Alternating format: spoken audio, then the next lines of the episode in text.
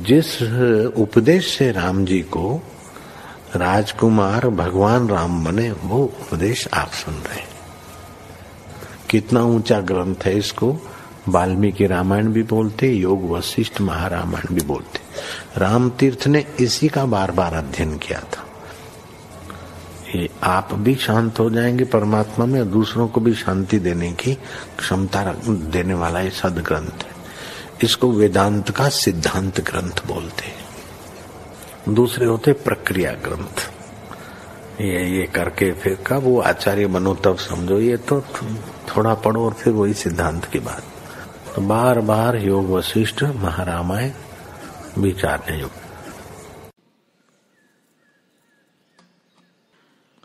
ओम श्री सदगुरु परमात्मा ने श्री वशिष्ठ जी बोले, ही राम जी जिसको ब्रह्म भावना का अभ्यास है, वह अभ्यास के बल से शीघ्र ही ब्रह्म हो जाता है। ब्रह्मांड रूपी बड़े दर्पण में जैसी कोई भावना करता है, वैसा ही रूप देख पड़ता है। मन भावना मात्र है। दुर्वासना से स्वरूप का आवरण हुआ है। जब वासना नष्ट होती है, तब निष्कलंक आत्म तत्व ही भाषित होता है। जैसे शुद्ध वस्त्र पर केसर का रंग शीघ्र ही चढ़ जाता है, वैसे ही वासना से रहित चित्त में ब्रह्म का निश्चय होता है। हे राम जी, आत्मा सब प्रकार की कलना से रहित है और तीनों कालों में नित्य, शुद्ध, सम और शांत रूप है। जिसको ज्ञान होता है, वह जानता है कि मैं ब्रह्म हूँ और सर्वदा सब में सब प्रकार सब घटपट आदि जो जगत जाल है, उसमें मैं ही ब्रह्म आकाशवत व्याप रहा हूँ। न कोई मुझको दुख है, न कर्म है, न किसी का त्याग करता हूँ और न वांछा करता हूँ, और सर्व कलना से रहित निरामय हूँ।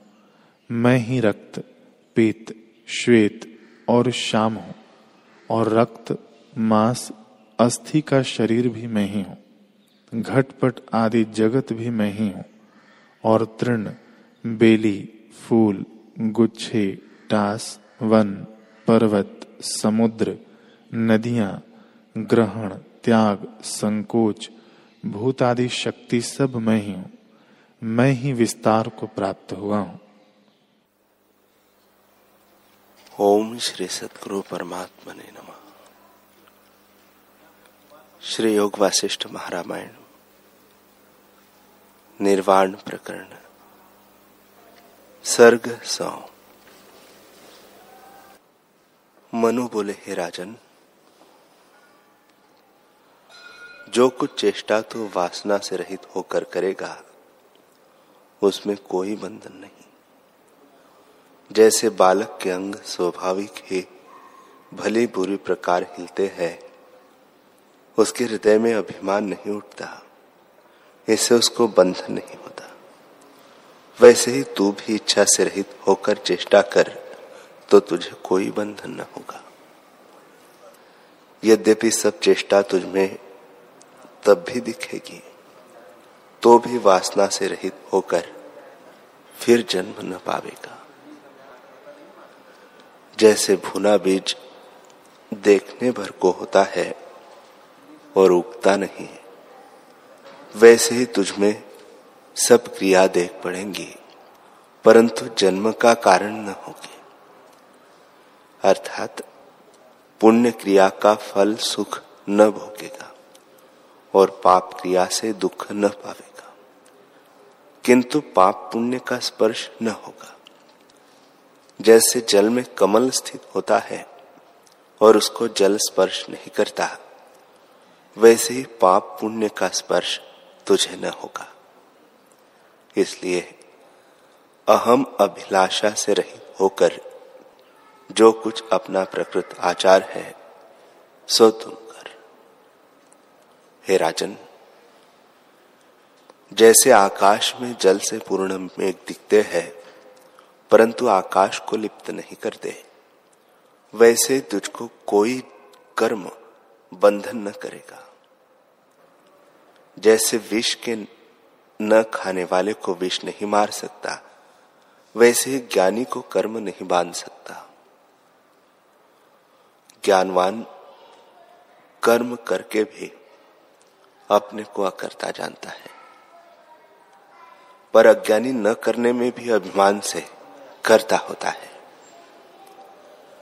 जो देह और इंद्रियों से करता है और उसके अभिमान से रहित है, वह करता है। जो पुरुष इंद्रियों का संयम करता है, पर मन में विषय के भोग की तृष्णा रखता है, जिसका अंतकरण राग द्वेष से मूड है और बड़े बड़े कर्मों को करता और दुखी होता है, वह मिथ्याचारी है। जो पुरुष हृदय में राग द्वेष से रहित है, पर कर्म इंद्रियों से चेष्टा करता है, वह विशेष ज्ञानी है। अपनी जान कुछ नहीं करता। वह मोक्ष पाता है। हे राजन अज्ञान रूप वासना से रहित होकर विचार। जो ऐसे होकर विचरेगा तो अपने को जों का त्यो जानेगा। अपने को सदा उदय रूप सबका प्रकाशक जानेगा। और जन्म, मरण, बंधन मुक्ति, विकार से रहित जो का त्यो आत्मा भाषित होगा। हे राजन, उस पद को पाकर तू शांति पावेगा। अन्य सब कला विशेष अभ्यास बिना नष्ट होती है। जैसे रस बिना वृक्ष चाहे फैलने वाला हो तो भी नहीं उगता। ज्ञान कला अभ्यास के बिना नहीं उपजती और उपज कर फिर नष्ट नहीं होती। जैसे धान बोते हैं तो वे दिन प्रतिदिन बढ़ने लगते हैं। वैसे ही ज्ञान कला दिन प्रतिदिन बढ़ती है। हे राजन, ज्ञान उपजने से जीव ऐसे जानता है कि मैं न मरता हूँ, न जन्मता हूँ। निरहंकार, निष्किंचन रूप, सबका प्रकाशक। अजर और अमर हूँ। हे राजन, ऐसे ज्ञान कला पाकर जीव मोह को नहीं प्राप्त होता जैसे दूध से दही बनकर वह फिर दूध नहीं होता और जैसे दूध को मत कर घृत निकालो तो फिर घृत नहीं मिलता। वैसे जिसकी ज्ञान कला उदय हुई है, उसे फिर मोह नहीं स्पर्श करता। हे राजन, अपने स्वरूप में स्थित होकर और को त्याग करने का नाम पुरुष प्रयत्न है। जिस पुरुष को आत्मा की भावना है, वह संसार समुद्र से पार हुआ है। पर जिसको संसार की भावना है, वह संसारी जरा और मृत्यु के दुख को पाता है। मनु बोले, हे राजन, बड़ा आश्चर्य है कि शुद्ध चिन्मात्र आत्मा में माया से नाना प्रकार के देह इंद्रिया और दृश्य भाषित हुए हैं। हे राजन, दृश्य का कारण अज्ञान है। जिस आत्मा के मोह आवरण अज्ञान से दृश्य रूप भाषित होता है, उसी के ज्ञान से वह अज्ञान लीन हो जाता है। इस कारण इस संवेदन को त्याग कर आत्मा की भावना कर। यह मैं हूँ। ये मेरे है, ये संकल्प मिथ्या ही उठते हैं। हे राजन, प्रथम कारण रूप से एक जीव उपजा, फिर उस आदि जीव ने अनेक जीवगण हुए। जैसे अग्नि से चिंगारी निकलती है, वैसे ही उसने अनेक रूप धरे हैं। कोई गंधर्व, कोई विद्याधर, कोई मनुष्य कोई राक्षस इत्यादि हुए हैं। फिर जैसे संकल्प होते गए हैं, वैसे ही रूप होते गए वास्तव में, जैसे जल में तरंग स्वरूप के प्रमाद से अनेक भाव को प्राप्त होते हैं, वैसे ही अपने संकल्प अपने ही को बंधन होते गए हैं। इससे संकल्प नानात्व की कलना मिथ्या है। हे राजन, इस भावना को त्याग कर आत्म पद को प्राप्त हो। आत्मा अनंत है। यह विश्व मान और प्रकार का होता है। जैसे समुद्र सम है, उसमें जो कोई आवर्त तरंग और बुलबुले उठते हैं, सो जल से भिन्न नहीं। वैसे ही आत्मा में अनेक प्रकार का विश्व जो दिखता है सो आत्मा से भिन्न नहीं। आत्म स्वरूप ही है। इसे आत्मा की भावना कर। कहीं ब्रह्म सत्संकल्प होकर स्फुरित होता है तो जानता है कि मैं ब्रह्म शुद्ध रूप और सदा मुक्त रूप हो और इस संसार समुद्र से पार हो गया हूँ। जहाँ चेतन शक्ति है वह अपने को जीता मानता है और दुखी भी जानता है। अंतकरण से मिलकर भोग की भावना करना और सदा विश्व की तृष्णा करना जीवात्मा का लक्षण है। जहाँ वासना क्षय हुई और शुद्ध आत्मा प्रत्यक्ष हुआ, वह जीव संज्ञा नष्ट हो जाती है और केवल शुद्ध आत्मा प्रकाश पाता है। हे राजन, चेतन जब अंतकरण से मिलकर बहिर्मुख होता है, तब संसारी होकर जरा मरण से दुखी होता है। और जब चेतन शक्ति अंतर्मुख होती है, तब जन्म मरण की भावना को त्याग कर स्वरूप की भावना करता है, जिससे सब दुखों की निवृत्ति होती है। जब इसकी भावना स्वरूप की ओर लगती है, तब कोई दुख नहीं रहता। और जब इसे स्वरूप का प्रमाद होता है, तब यह दुख पाता है। स्वरूप के ज्ञान से आनंद रूप मुक्त होता है। हे राजन तो संसार रूपी कूप की गगरी न हो। जब गगरी रस्सी से बंधती है तो कभी ऊपर को जाती है और कभी नीचे। पर जब रस्सी टूट जाती है, तब न ऊपर को जाती है और न नीचे को। कूप क्या है, नीचे क्या है और ऊपर क्या है, यह भी सुन। हे राजन, यह संसार ही कूप है। स्वर्गलोक ऊपर है और नरक नीचे है। जीव पुण्य कर्म से स्वर्ग को और पाप कर्म से नरक को जाता है। इसी प्रकार आशा रूपी रस्सी से बंधा हुआ जीव जन्म मरण रूपी चक्र में फिरता है। स्वर्ग और नरक में फिरने का कारण आशा है। जब आशा निवृत्त होती है, तब न कोई नरक है, न स्वर्ग। जब तक देह में अभिमान है, तब तक नीच से नीच गति को प्राप्त होता है।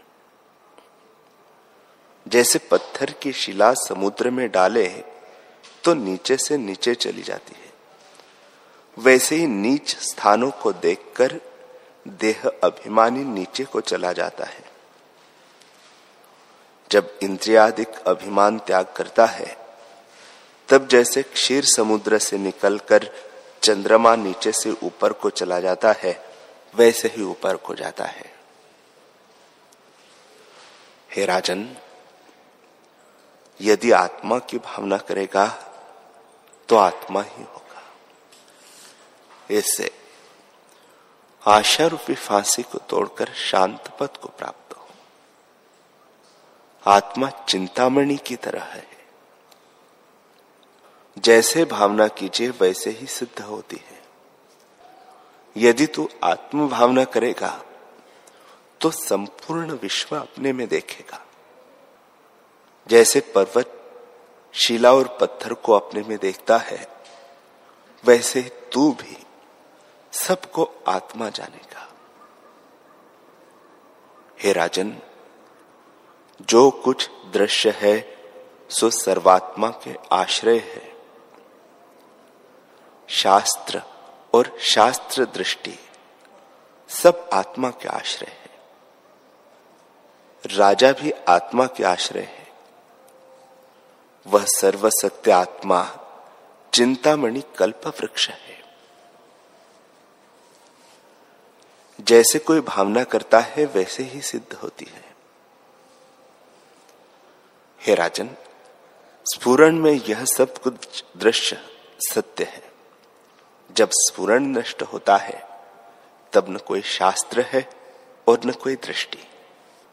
जब केवल अद्वैत आत्मा है, तब निषेध किसका कीजिए और अहंकार किसको करिए? जो पुरुष अहंकार से रहित हुआ है, वह सर्व शास्त्र दृष्टि पर विराजता है। और सर्वात्मा होता है। जैन उसी को जिन कहते हैं और कालवादी उसको काल कहते हैं। सबका आश्रय आत्मा है। जो पुरुष देहाभिमानी है, वही मूर्ख है और स्वरूप के अज्ञान से नीचे और ऊपर के लोकों से आता जाता रहता है। पशु पक्षी आदि की स्थावर जंगम योनिया पाता है और आशा रूपी फांसी से बंधा हुआ दुख को प्राप्त होता है। जो पुरुष सम्यक दर्शी है और जिसकी शुद्ध चेष्टा है, उसको कोई विकार नहीं देख पड़ता। वह आकाश की तरह सदा निर्मल, निर्लिप्त भाषित होता है। उसको संपूर्ण विश्व आत्मस्वरूप दिखता है।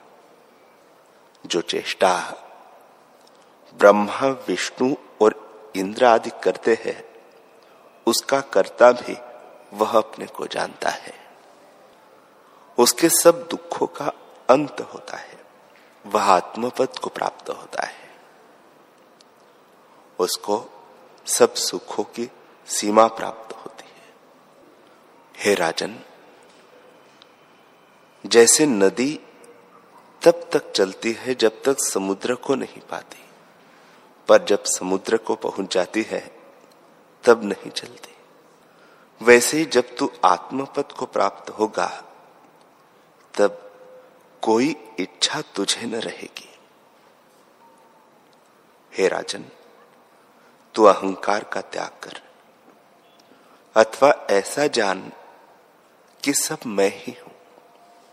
जरा मरण आदि दुख तब तक है जब तक आत्मबोध नहीं होता। जब आत्मबोध होता है, तब कोई दुख नहीं रहता।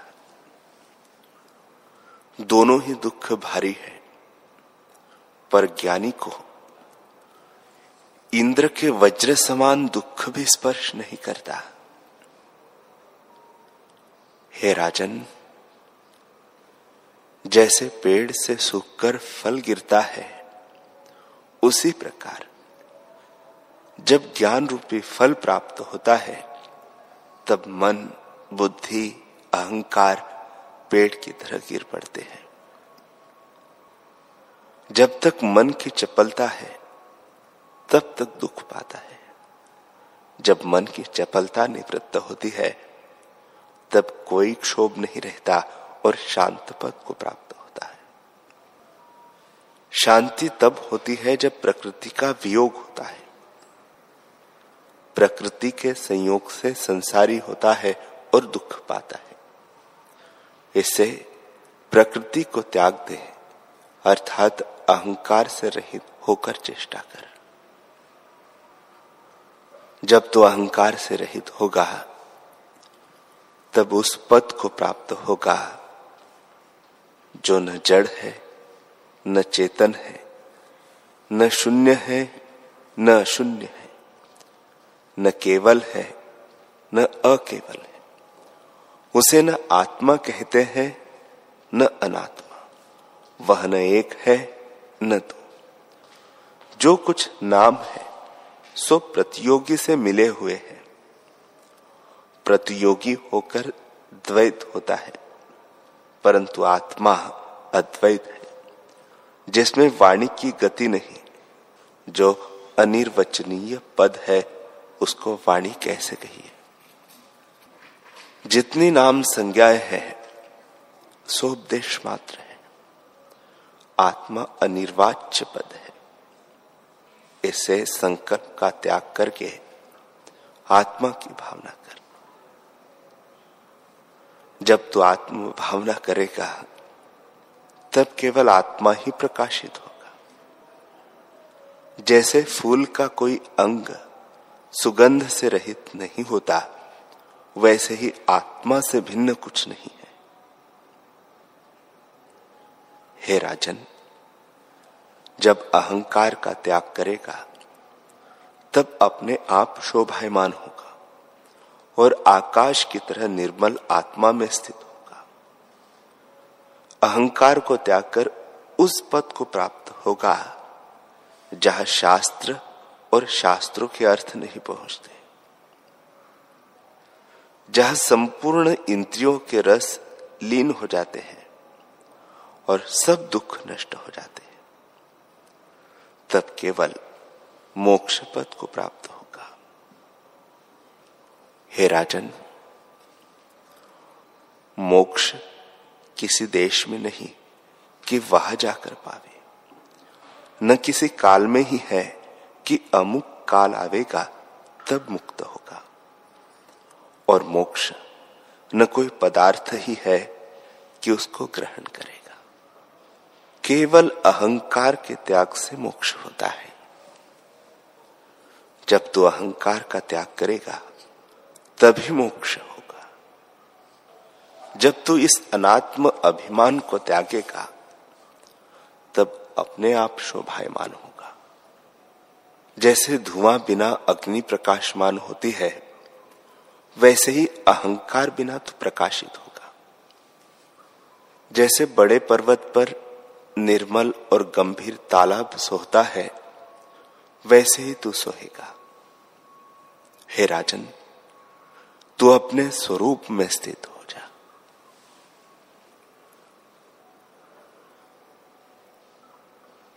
हरि ओ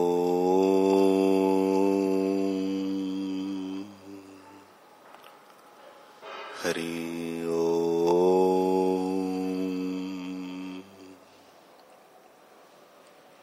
ओम। सहनाभवतु सहनौ भुनक्तु सह वीर कर्वावहे। तेजस्विनावधीतमस्तु।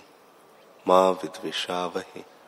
ओम शांति शांति शांति श्री सद्गुदेव भगवान की